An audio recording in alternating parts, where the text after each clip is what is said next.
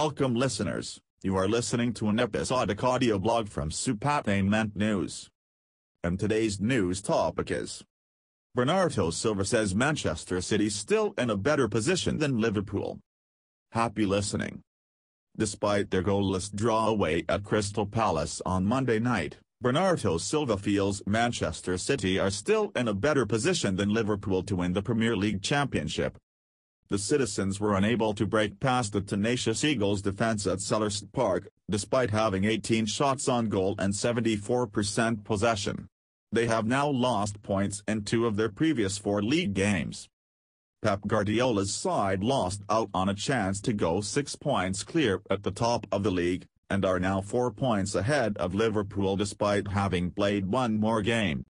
City were unhappy throughout the 90 minutes, according to Silva, but he feels they are still in the driving position to retain their championship. We did a fantastic job. Unfortunately, we were unable to score. We had opportunities to score and should have done so, but we didn't. It's been a disappointing game so far, but there's still nine games to go in a post-match interview with Sky Sports News, the Portugal international said. We're still in a great position. It's still preferable to be in our situation than to be in Liverpool's. They'll also have to play at our stadium. It's going to be thrilling. It is always preferable to win rather than tie a game. We wanted to come out on top. With Liverpool still having one game in hand, we intended to have a six-point lead over them. We have a four-point lead, they face Arsenal, and we have a week off before facing Southampton in the FA Cup. As I already said, we have nine games remaining, all of which are very challenging. We'll be in attendance.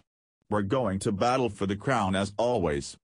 City will now play twice in the Premier League before their next match, with a tough match away at Arsenal on Wednesday night and a home match against Watford on April 2.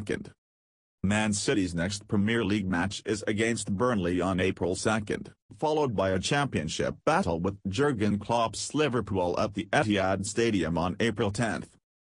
For latest news, kindly subscribe to our website to stay updated. Thank you for listening. Goodbye.